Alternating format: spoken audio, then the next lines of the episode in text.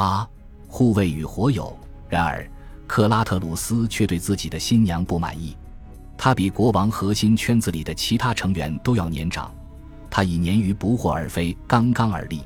他所奉行的传统主义让他与亚历山大大帝的欧亚融合策略格格不入。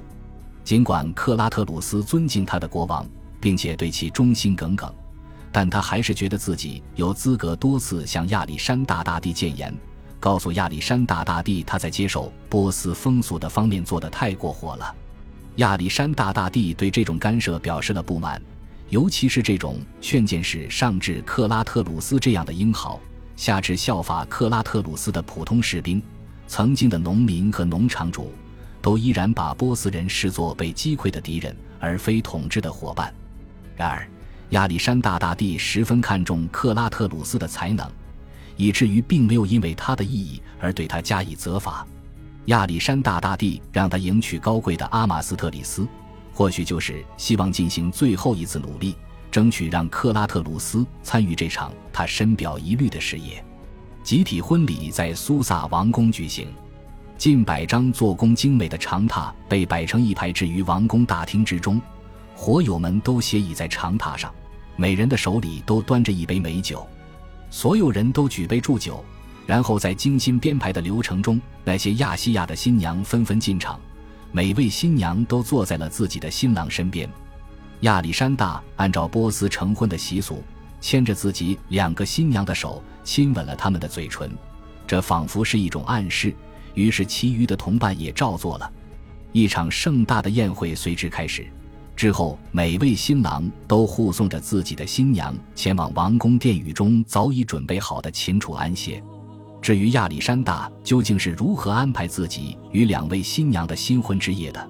我们的文献史料便未曾透露了。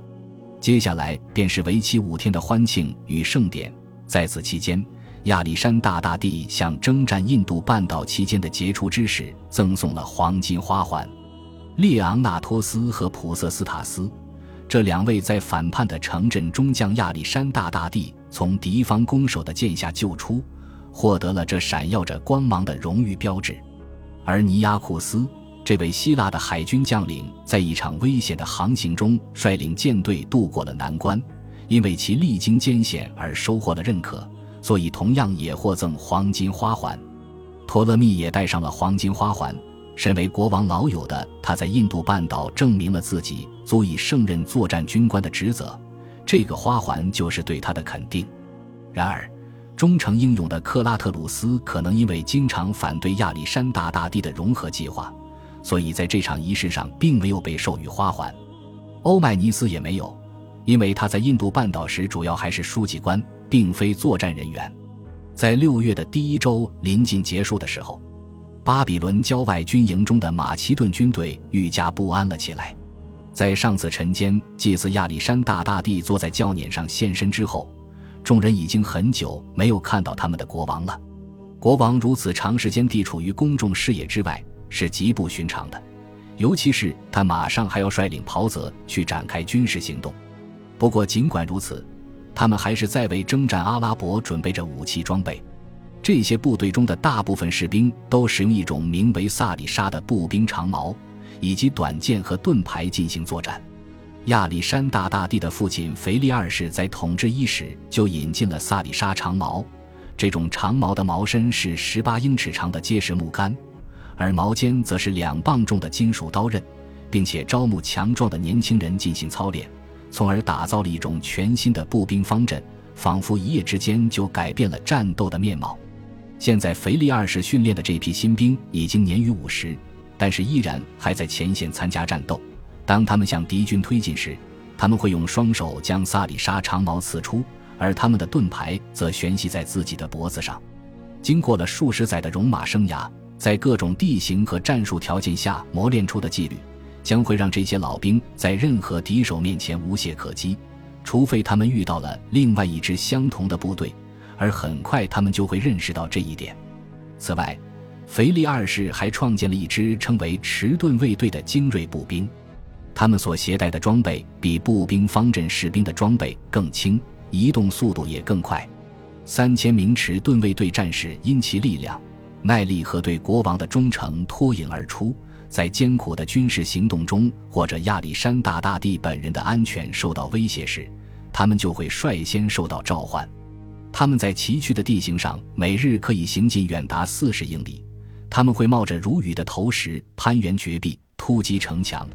他们还能在身处炎热沙漠与冰封山道时保持士气不减。无论是在战场上还是在战场外，亚历山大大帝都十分倚重这些士兵。并且与他们保持着密切的联系。在印度半岛的时候，迟钝卫队经受住了迄今为止最大的艰险。为了表彰这些士兵，亚历山大大帝为这支部队的装备镀上白银，因而这支部队也获得了一个新的名字——银盾兵。不过，最近国王和他的老兵之间的关系开始变得紧张起来。亚历山大大帝征召了波斯人和巴克特里亚人。并且训练他们以马其顿的战法进行战斗，甚至还将他们招募到了自己最精锐的部队当中。这种行为既让自己同胞的自尊心受到了伤害，也让他们加深了对一帮人的偏见。他们勉强接受了亚历山大大帝任用波斯人成为高级官员，也接受了亚历山大大帝采用波斯的服饰与宫廷礼仪，甚至接受了自己的国王及其高级官员们与亚细亚妇女联姻。然而，武装部队的整合是一个更为严重的问题。当亚历山大大帝在波斯城市俄毕斯举行的一次军事集会上宣布，他将派遣一万名马其顿军人返乡，并且安排波斯人接替他们的位置时，士兵们断然回绝了。在俄必斯的这次出现哗变的机会中，事态开始迅速失控。这些人纷纷开始表达自己的鄙夷之情。嘲笑自己的国王不需要他们中的任何一名士兵，因为他的父亲会帮助他渡过难关。这是对有关亚历山大大帝乃阿蒙神后裔的嘲讽。亚历山大大帝勃然大怒，在护从的护卫下冲到人群中，抓出了几个最为直言不讳的反对者，并就地处决。然后，亚历山大大帝退回到自己的住处，拒绝同胞的觐见，反而允许波斯军官入内。他当即采取措施，要用从亚洲招募来的部队替换掉自己的整支军队，甚至连神圣的银盾兵也要如此。他允许自己新任命的波斯廷臣以稳纯礼的方式来迎接自己，这是波斯国王允许自己的宠臣们采取的亲密行为。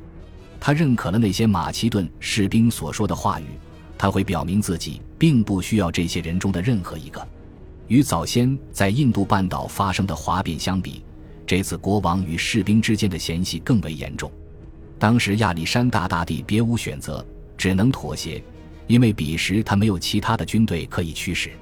然而，波斯帝国的中心地带现在已经将亚历山大大帝视为合法的统治者。曾经为大流士三世而战的亚细亚首领们也时刻准备为他而战。亚历山大大帝已经不再任由军队一直摆布了，这一点他和他的士兵们都十分清楚。军队就这样顽抗了三天。当士兵们再也无法忍受自己与国王断绝关系时，他们便集体前往亚历山大大帝的大帐，并在大帐入口前扔下自己的武器，祈求国王收回武器，以期博取国王的欢心。他们就像被抛弃的恋人一般。哀叹着亚历山大大帝准许其波斯廷臣献上文礼，而马其顿人还从来没有得到过这样的亲吻。这种悔恨的表现足以让亚历山大大帝心满意足。他走出帐外迎接自己的同胞，邀请他们像波斯人一样亲吻他。亚历山大大帝表示会恢复对他们的青睐，并且再次成为他们的领袖。这些马其顿男儿都如释重负。欣喜若狂，在行完吻唇礼之后，就唱着欢快的胜利之歌回到了营地。亚历山大大帝举行了一场盛大的宴会来庆祝这场和解以及他所取得的胜利。接着，他按计划遣送了一万名老兵，并委派克拉特鲁斯率领着他们返乡。返乡士卒中还包括银盾兵，这些士兵长期以来因其英勇和忠诚，身为亚历山大大帝所倚重。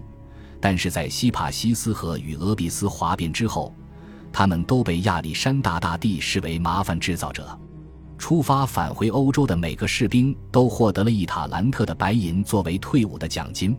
按照标准费率来计算的话，相当于数年的薪酬。而那些留下来的人，可能还有六千名步兵，他们的薪水则较起始水平增加了数倍。提高薪酬是为了预防更多可能发生的哗变，并且对自己部队与蛮族人并肩作战所受的屈辱加以补偿。这也是亚历山大大帝承认自己军队的使命已经改变的一种方式。他麾下的军队早在十二年前就已经四处征战了。而现在，他们还要被要求去维系一个帝国的统治。